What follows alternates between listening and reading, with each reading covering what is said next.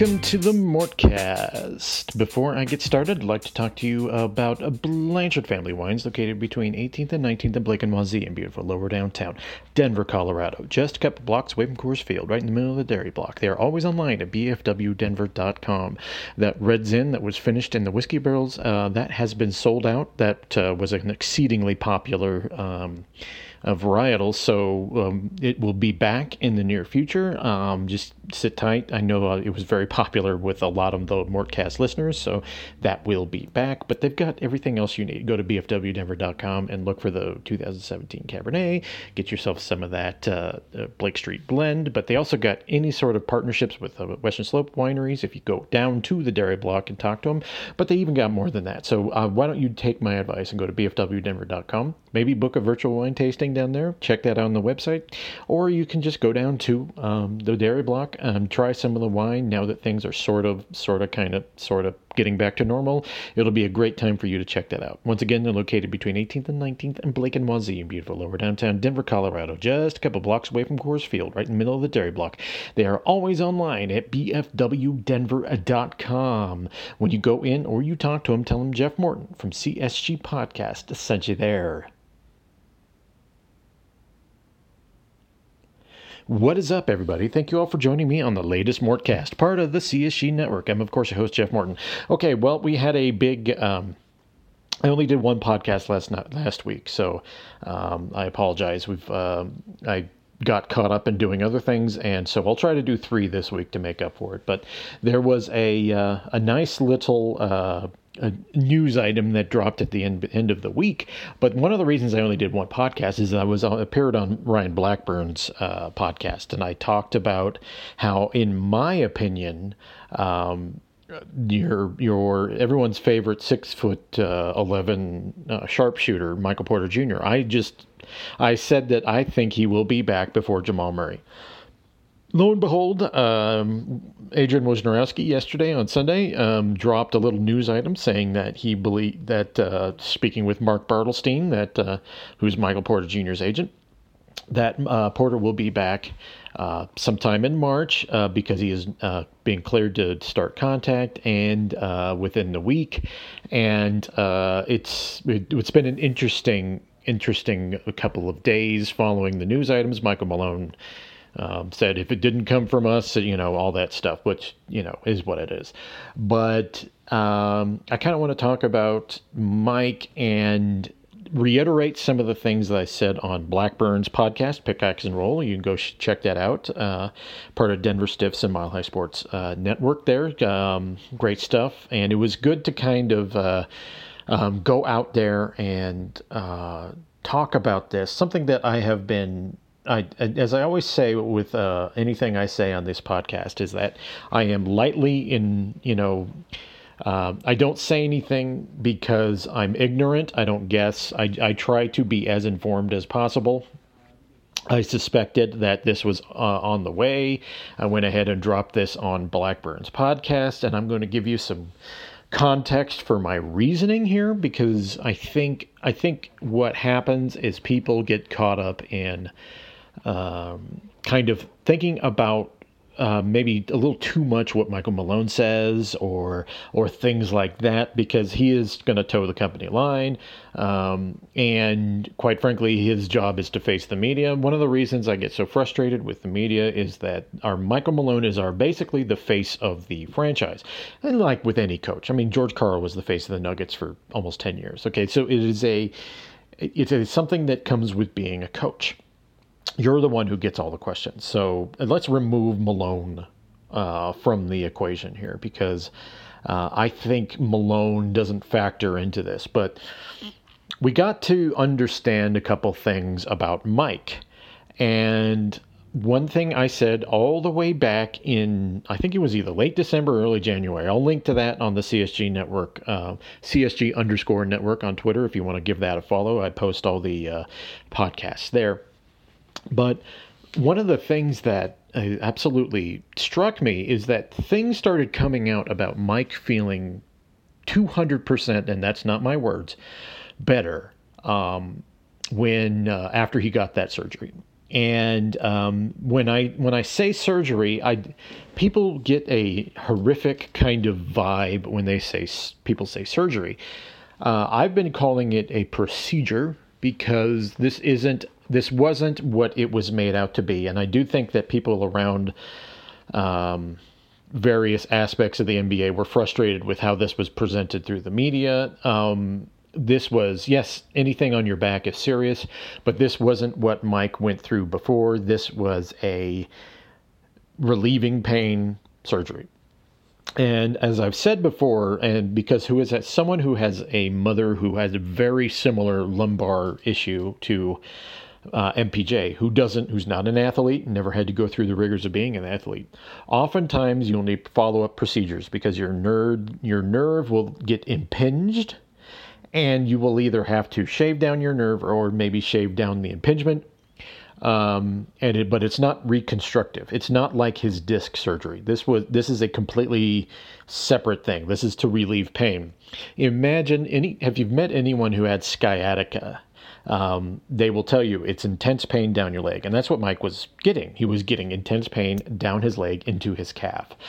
And that was, certainly something that was making his life miserable and probably would explain why he felt so crappy, basically during the first 9 games of the season. Even though it wasn't presented that way, it's definitely, with the benefit of hindsight, Mike was definitely not feeling well, and that is why he couldn't make a shot. It's amazing what a not being in pain will do. So anyway, coming back to Mike having that procedure, one of the reasons people point to for skepticism is that Mike went to a second opinion in Florida to basically, and this is something I said to Blackburn on the pod, my grandmother went through a ton of surgeries. I mean, she had shoulder and hip issues that plagued her for the last 10, 15 years of her life.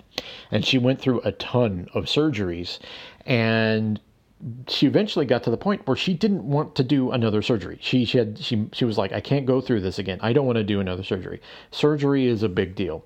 And Mike not wanting to go under the knife again could probably put, I think, 99.9% sure, just in my view, he just didn't want to do another surgery, which is like, and also part of it is he's very cognizant of his appearance to people, being injury prone and all that stuff. Mike's got a lot of different considerations, but mostly it's who wants to go through another surgery. Surgery sucks.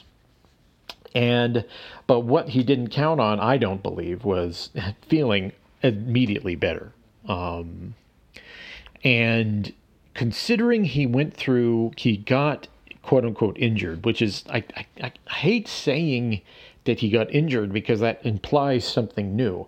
This was aggravating an existing issue. Okay, so this is going to be something Mike's going to have to deal with for the rest of his life, probably.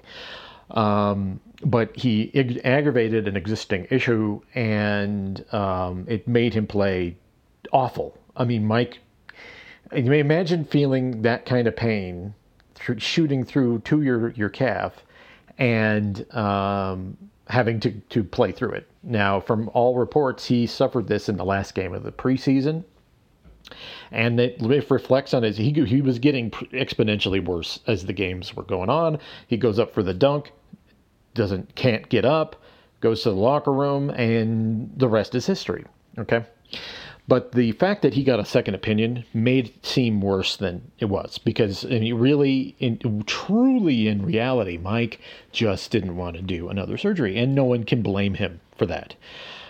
It is a situation where I think if we are just looking at things as if we are humans, we understand that not wanting to go under the knife again is something that is something to be expected. But all that being said, the fact that Mike felt immediately better was a great sign, and it is something that I'm going to kind of focus on here, because I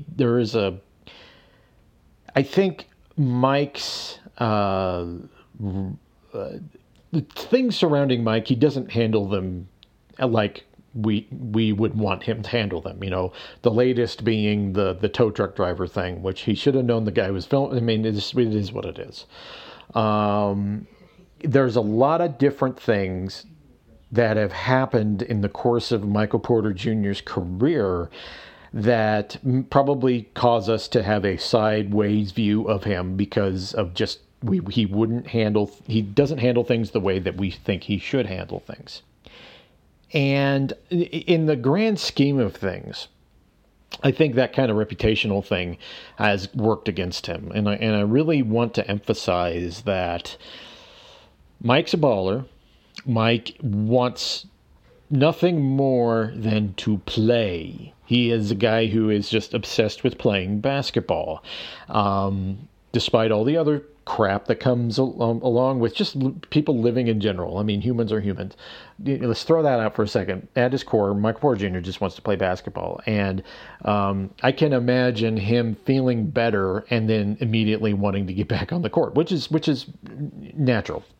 One of the things the Nuggets have had to push back against, I'm sure, is probably him wanting to play too soon. Honestly, it is something that, you know a guy wants to play, and you know a guy wants to be out there and help his team and all that stuff. And what people should understand is that way back when, I think it was in January, when Mike underwent COVID protocols, and then, and people started like, oh, it's Mike again, COVID for 3 times, blah, blah, blah.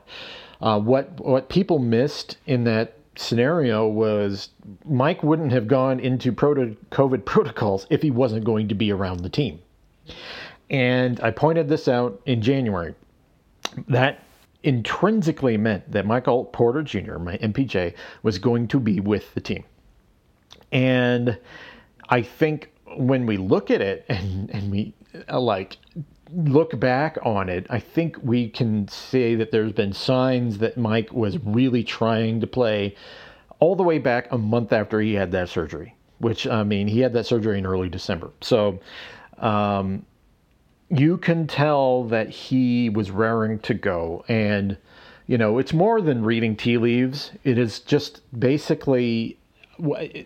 I think people saw the COVID protocol thing and they're like, oh, well, just Mike again. You don't take it to the other part where you can take it, which is, oh my God, Mike is around the team again. And then suddenly, after he went through that, he was with the team. He traveled with the team. He started working out. And I think that when you look at Mike, you know that he... And I think taking away all the other stuff, he wants to be out there at all cost. He wants to be out there playing ball because he's a baller. He wants to be playing ball.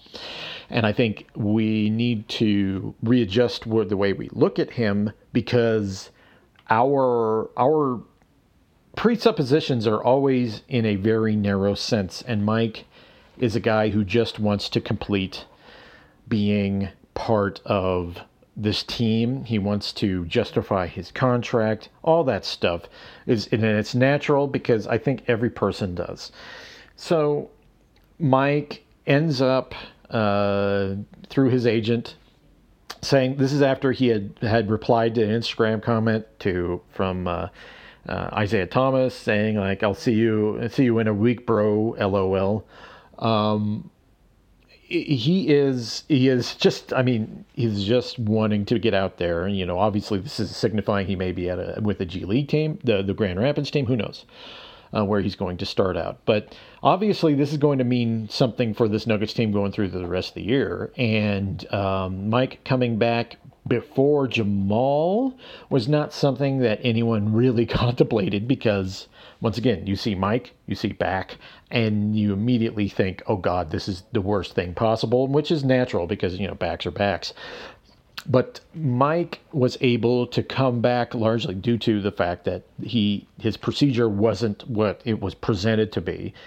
Anything with your back is quote-unquote serious, but it wasn't what people, like your natural view of where it should be. It wasn't that.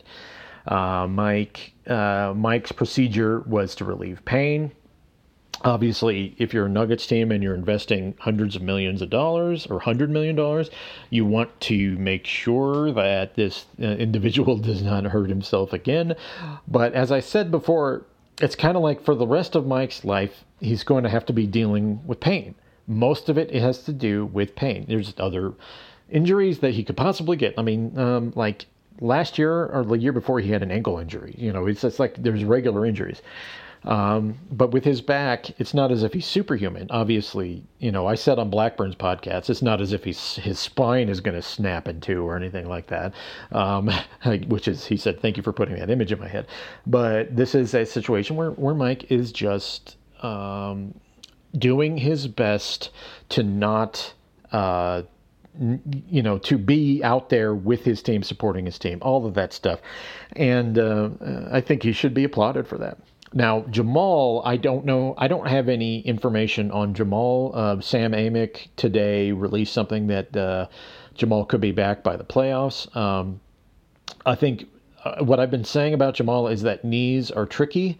Knees are take a long time, even with the advances of modern medicine that we have seen the last 30 years. Knees are knees, and they're tricky. And you can never know. And I don't have any information on Jamal, but, he also had COVID, and that probably set his rehab back a couple weeks. So that could be contributing to why, Mike may be making an appearance before Jamal. You never know. And that is something that we really have to consider going forward. But with the Nuggets going forward, I really don't know what this means. The bench is playing a lot better. And I think people assume that Mike will upset the balance, which is really weird to me because Mike's a shooter. I mean, it can only help having a shooter on the team.